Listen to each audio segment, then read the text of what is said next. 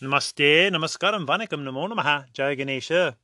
Please visit our website at classicalyoga.org, and there's a donate button if you'd like to help us out.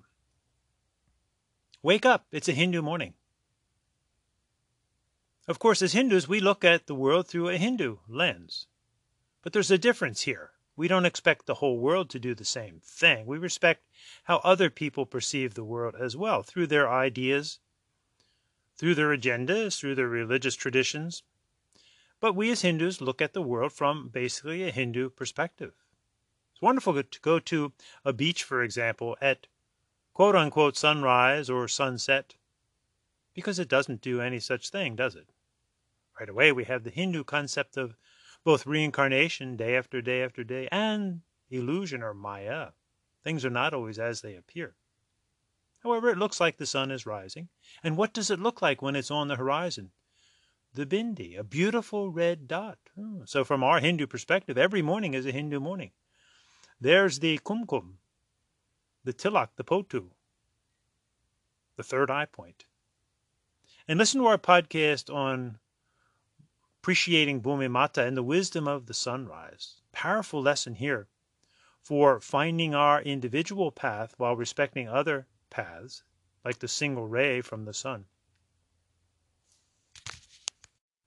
And the bindi is that mark of a Hindu, reminding us as we close our eyes that we see that sun within us. That's the Surya Narayan, the soul of the sun within the human.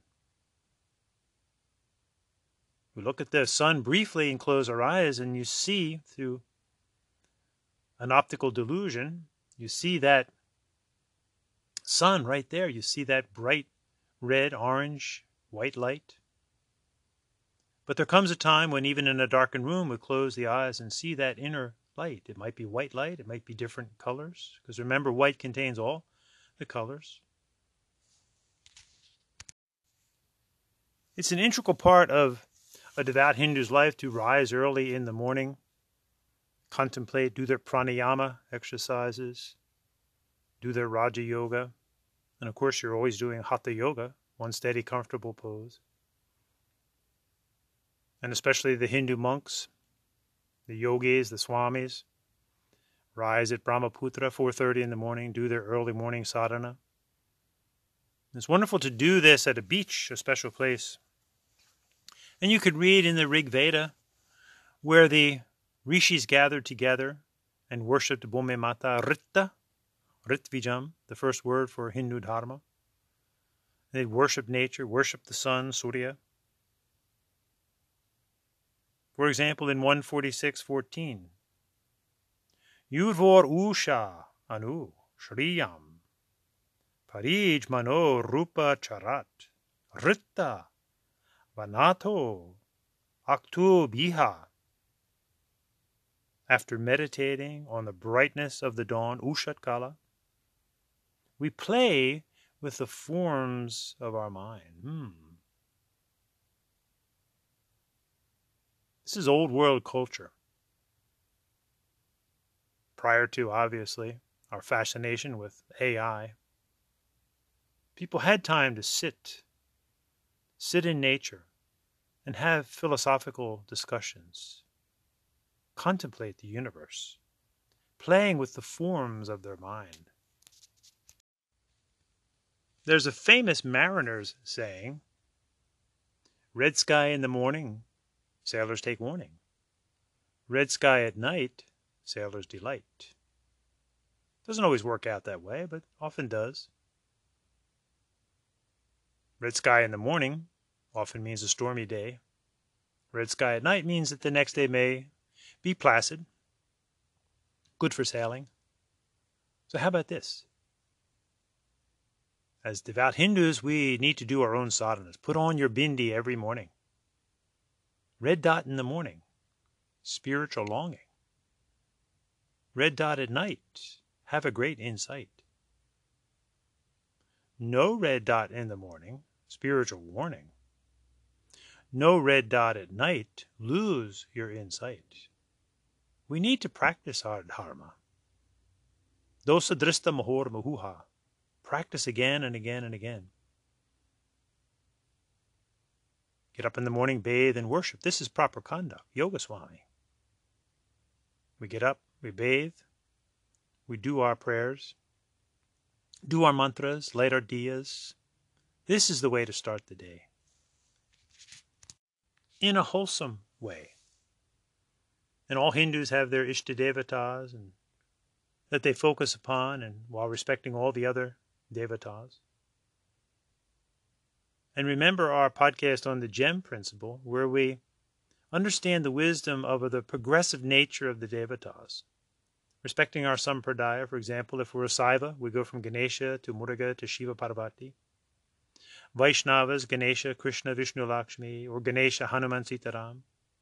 Shaktaites, Ganesha, Durga, Lakshmi, Saraswati, Kali, Durga, Parvati. So there was a classic song, I think sung back in the slave days in America, up in the morning, out on the job. I work like the devil for my pay, but that lucky old son, he ain't got nothing to do but roll around heaven all day. I fuss with my woman, I toil with my kids, sweat till I'm all wrinkled and gray. But that lucky old sun, ain't got nothing to do but roll around heaven all day. So why not Hindus? Because we're seeing our life through a Hindu lens up in the morning. Ganapati Bhamasah, Ganapati Upanishad. Parvati Murugan Om Nama Shivaya, Shivaya Nama O. Day by day follow the Dharma. Dve Dve Dharma Bharyo Va or Anupati Ushatkala up in the morning. Ganapati Bhamasaha. Krishna Vishnu Lakshmi Om Namo Narayana. Namo Narayana. Dve, dve, day by day, follow the Dharma. Or, up in the morning, Ganapati Bhamasa. Hanuman Sitaram. O Ram Ram Sitaram. Ram Ram Sita Ram Dved Ved Dharma Varyo Va? Up in the morning. Ganapati Bhamasa Durga Lakshmi Saraswati O Kali Durga. Parvati. Dve Dve Dharma Bharyo And all Hindus do Karma Bhakti Raja Jnana Hatha Mantra Japa Naranata because it's Yoga Dharma. And it's Hindu Dharma. Step by step. Pade Pade Dharma Bharyo Pade Pade Dharma Bharyo We all have to find the paths that work for us in life so we've chosen the Hindu, yoga, religious, spiritual, scientific, philosophical path. The Sun Marga, Hindu Dharma. Enjoy. Get up in the morning, bathe, and worship. This is proper conduct. Om Jai Hindu Dharma. P.S. Prajna Samadhi. Though we are looking at life through the Hindu lens, we always want to remember that we don't want to become myopic, meaning we think this is the only way or the only religion. And for the most part, Hindus don't believe that.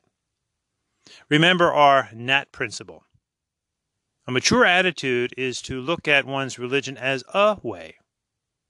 That's the middle ground, not the way, which is the pure fundamentalist who sees their religion as the only true one and every other one is false or outright evil, or the other extreme of the universalist, which actually there's a fundamentalism to that.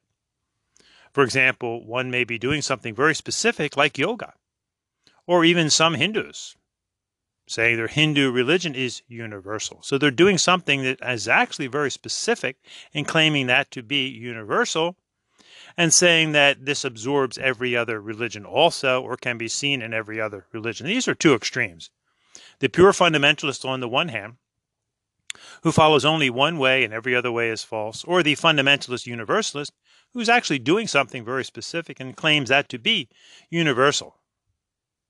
It is because of this extremist universalist mindset that we have the spurious yoga movement of today. So, for example, anytime someone tells you, for example, yoga is for everybody, that's no different than the fundamentalist who says Jesus is for everybody. So, with this NAT principle, we eventually ri- arrive at a middle balance, neither falling flat on either extreme. Not the fundamentalist or the fundamentalist universalist, but the middle ground of a way. In other words, one's religion One's lenses are a way. It's not the way. It's not the way for everybody. And it's certainly not a universalist way or no way. Just as we all, those of us that wear glasses, have our unique prescriptions. Hmm? And they fit us. We look at the world through those lenses. So, something very interesting the very day that this podcast came through, that very same day, and talk about timing, a letter came from a gospel tract society, which we'll get into in just a moment. But let's consider for a moment the wisdom of timing. And this podcast and the letter came right during our Ganesha Chaturthi festival. And Hindus have to remember the wisdom of timing. In fact, in the famous Sri Ganesha Pancharatnam, written by the great Vedantist Guru Adi Shankara, of Ganesha Kaladaram Kaladara Trakam Vilasilokarakshakam Kaladaravatamsakam Vilasilokarakshakam. In other words, he's saying that Ganesha is the master of time and timing. This is what protects us in all the worlds. Kaladaravatamsakam Vilasilokarakshakam. So when we respect time, that's merely being a responsible person. Many times Hindus are at fault for this. Timing means that we respect the time of the devas. So we try to always do our pujas exactly at 6, 12, 6, whatever the designated time. This shows respect not only for the devas that we're calling upon, but also the people in attendance. They expect something to start on time, and we expect them to be there on time. Certainly, in the workaday world, this is very important. These are lessons we should have learned in school. We're late to school, we get detention. So, timing is very important. So, on the day that we did this podcast, on waking up as a Hindu, a Hindu morning, that very same day, a letter came from the Gospel Tract Society. Never heard from them before. Hmm. And it was written by a fellow named Philip Bootram. And here's an example of obviously looking at life through a Christian lens, but only a Christian lens. In a sense, it's very there's a very strange paragraph in here. So I'll read some of it to you. So Philip says, Dear spiritual leader, we all serve and follow God in one fashion or another. Oh, really? We all serve and follow God? Maybe he means just all those that are spiritual leaders. But do we all follow God? Do Hindus worship God?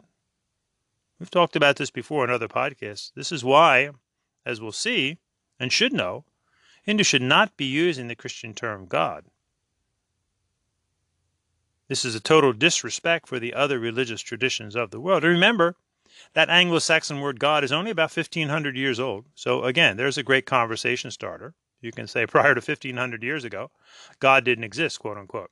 The word did not exist. So what do you say then? Hmm. In the Bible itself, especially in the Torah, the Old Testament, there's no God, there's no Lord. There's no Jesus, actually. There was a Jewish rabbi named Yeshua who actually never knew the word God, so he didn't know God. So right off the bat, we all serve and follow God in one fashion, in one fashion or another. Hmm. So here's the myopic vision of the Christian that everybody worships God. And again, many universalists fall into the same trap. So this is a very interesting paragraph that I've actually never heard from coming from the Christian camp. This sounds more like the Hindu universalist. Quote, in all of the world, The only one and true God goes by many different names. Hmm. Boy, that sounds like the Hindu universalist right there.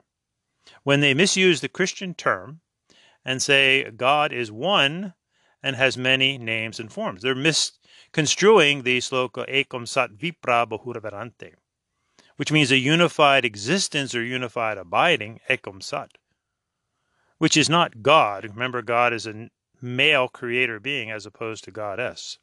So if the rishis had have meant a one anthropomorphic deity, they would have said one or ekam ishvara, or they would have put a specific name there, like ek Brahma or ek Shiva or ek Vishnu. But they didn't. They said ekam sat. There's a unified existence or abiding, and we know what that is. It's sat chidanand. It's pure existence, consciousness, sat, and pure energy, chid, and light energy. And then heat, which translates into the human feeling of ananda or bliss or love. So that's what was meant by ekam sat. And many Hindus will replace that when speaking in English, and they'll say, oh, one God, many names and forms. So interesting. Here's a Christian from the Gospel Tract Society basically saying the same thing. In all of the world, the only one and true God goes by many different names. He goes on to say, different faiths, religions, and teachings have given us many different forms of worship for God. Hmm. So very interesting. I never heard a Christian say that before. So if there is only one and true God that goes by many different names, then they would have no problem saying Brahma or Shiva or Vishnu or Kali or Durga. Hmm. It was very interesting that he put that in there. Maybe that was to kind of uh, appeal to maybe a Swami's mind, a Hindu's mind. Because obviously that's not what they mean. They do, do not respect the different names because on the flip side, which he instructed me to read after I read all of the pamphlets, detailed pamphlets, all about Christian scriptures and quotes. It took a lot of effort to write all of them and send them out. So after I'm supposed to finish reading these um, weekly messages, on the flip side, I'm supposed to read the following summation. So here's where he actually contradicts himself when he says, In all of the world, the only one and true God goes by many different names. Because here's how it ends up I have known ministers, teachers of the faith, leaders of religion that knew the words that they preached and taught from, but did not actually know the author of those words. Where do you stand in your relationship with the Creator of the universe? Have you ever known Him and were able to call Him your covenant friend? So this is interesting because when anyone in any of the religions of the world, but certainly Christians and the very popular misused word God, when they say that God is the creator of all things, simply ask them, prove it. Prove that there is a one male or female creator being. No one to date has ever been able to prove that such a being exists. And obviously, when it comes to Jesus, there obviously was a Jewish rabbi named Yeshua that was killed 2,000 years ago, and that's basically it. So the whole concept of God is mere speculation. And the fact that Jesus is living today is, again, another completely unprovable fact. Though each individual may have their inherent visions and spiritual being, that's to be respected. But when we try to push that on the whole world, see, this is the difference. We as Hindus are looking at the world through our Hindu lens, but we fully appreciate that other people have their own prescriptions, their own glasses, their own lenses that they see the world through. That's a true unity in diversity. So the letter goes on. At the end, as the end of time draws near, so they believe in an end times when the world's going to be destroyed. People are caught up in the trials and pressures of these turbulent days. They've all been turbulent. Huh? They've been predicting the second coming ever since uh, Jesus was killed 2,000 years ago. He says, But there is hope. Not hope in the government or man, only hope in the Lord and his Son, Jesus. There is but one Lord, that being God the Father, one Lord, that being God the Son, Jesus Christ, and one Spirit, and that being God, the Holy Spirit. So this totally contradicts what he said on the, the facing page. In all of the world, the only one and true God goes by many different names. No, he doesn't. It's only the God, the Abrahamic God, and his one son, Jesus. Hmm? So, very interesting. He completely contradicts himself there. So, again, a clear example of how we can become a fundamentalist or a fundamentalist universalist. These are the extremes that, if we're honest, we've perhaps been in, certainly in one life or another, until we finally achieve a balance in the middle. This is the sada lola hara of life, the truth sada of the swing lola of life, as we go from one extreme to the other, like a seesaw, a teeter totter, until we finally find balance in the middle, where we neither fall flat on the fundamentalist side or the New Age fundamentalist universalist side. And obviously, many Hindus suffer from this universalism, thinking that Hinduism, which they would prefer to call Sanatana Dharma, is the one eternal tradition, and everything is merely a reflection of it. This you often find in the Vaishnava tradition, where they actually believe that Vishnu or Krishna, Vishnu Krishna, is the deity, and everything else is a manifestation of them. That's the fundamentalist, universalist mindset. Though we have many Hindus that suffer from that, we eventually want to find the middle ground of respecting that our religion is a way. It's not the way, and it's not no way or all ways. Mm, until we get to that point, we can look rather silly. There was an interesting episode on MASH where Colonel Potter was looking through his binoculars and somebody had played a trick on him. They'd painted some black smudgy something around the eyes of the binoculars and he put them to his eyes. He was looking around, and when he took the binoculars down, he didn't realize that he had these big black circles around his eyes. And Radar, sitting next to him, started laughing, and, and Colonel Potter couldn't figure out why he was laughing. So when we are myopic, hmm, so I have to give a little chuckle at reading this Gospel Tract Society's reach out to a Hindu, trying to obviously convert us, me, to the Christian viewpoint, hmm? That we end up looking rather silly and we had no clue why. Right? So again, we want to respect the various religious traditions of the world. Hold fast to yours. And try to get out of the extremes of being a fundamentalist or a fundamentalist universalist. Have a wonderful Hindu day. Om Shanti Shanti Shanti. PSSS. Recently, the CoHNA organization has done a great job in producing a video on the secret of the swastika. So many things that were there before, but we just didn't realize it. Actually, Hitler never used the term swastika. He was obviously pushing a Christian agenda, and he used the term Hakenkreuz which meant hooked cross, which is a very popular symbol in early Christianity. It's real. I really encourage you all to watch that video. This um, Hakenkreuz, which was mislabeled the swastika later on, actually is seen in the Vatican, and it's um, permeates through early Christianity. Of course, the that figure of the hooked cross is in many cultures with many different meanings. It's just a, a symbol that has been picked up by many people with different meanings. But Hitler's meaning was that this was the cross of, of Christ. And why was it a hooked cross? Because it comes from the Greek letter gamma, which is a right angle. And when you put the four right angles together, it creates this hooked cross or Hakenkreuz. And again, he never used the word swastika.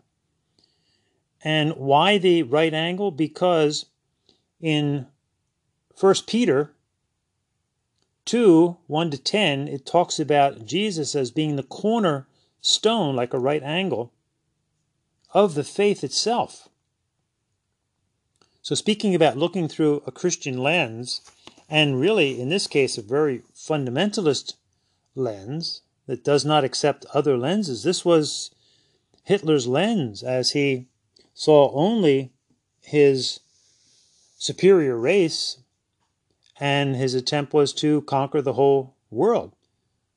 So from explore the Bible lifeway.com, it says Jesus defines our reality. He is more than a Sunday Savior or an occasional companion. He is the lens through which we filter everything else. He is the cornerstone of our worldview, and the cross of Jesus is the reference point to make sure our interpretation of the events surrounding us are in line with what is good and right. And quote.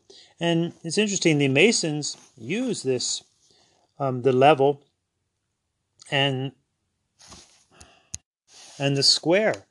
So, wow, what an eye opener for many of us to realize that Hitler never ever used the word swastika. He used the word Hakenkreuz, which was the hook cross, which is direct reference to Christianity and not at all to Hinduism at all. So it wasn't until the 1930s that actually a priest, James Murphy, wrote Mein Kampf in English, translated it into English, and is here where he inserted the word swastika. So, certainly seems like an attempt to distance Christianity from the Holocaust and perhaps put the blame on Hindus because he took the Sanskrit word swastika, which we all know means good fortune, good luck. It has absolutely nothing to do with the Holocaust, nothing to do with Hitler at all. This word was just later used perhaps because they didn't want the hooked cross, the Hakenkreuz, to be associated with Christianity and the evils of the Holocaust. So, obviously, we all have our lenses in life that we look through, but if we look through our lens and then deny everybody else's lens, we are really blind. And that blindness can lead to devastating results. So again, we as Hindus have to ask ourselves why, in this case, did it take about 80 years to bring to light something that should have been known? If you look in a in an old Webster's dictionary, you can see the word gamma and gammadion, which is actually the hooked cross. So it's been there for all this time, but it's just now coming to light. So when we look through our lenses, we want to make sure that we clean them and be able to see clearly so that we stop these distortions before they get so out of hand that they're almost unstoppable. This is actually what the swastika has become. So too, as today's yoga is almost unstoppable as, as it has become completely disassociated with its sacred Hindu teachings and practices. So we need to look through life through our Hindu lenses while respecting the lenses of others. But please, we have to take our glasses off and clean them periodically so that we don't allow all of these distortions to continue.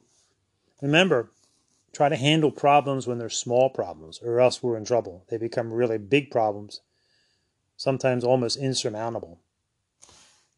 It's going to take a lot of effort for people to get out of the pain of the word swastika. It's going to take a lot of effort to return our sacred yogas to their rightful place in the Hindu yoga dharma. Jai Ganesh, Jai Hindu Yoga Dharma.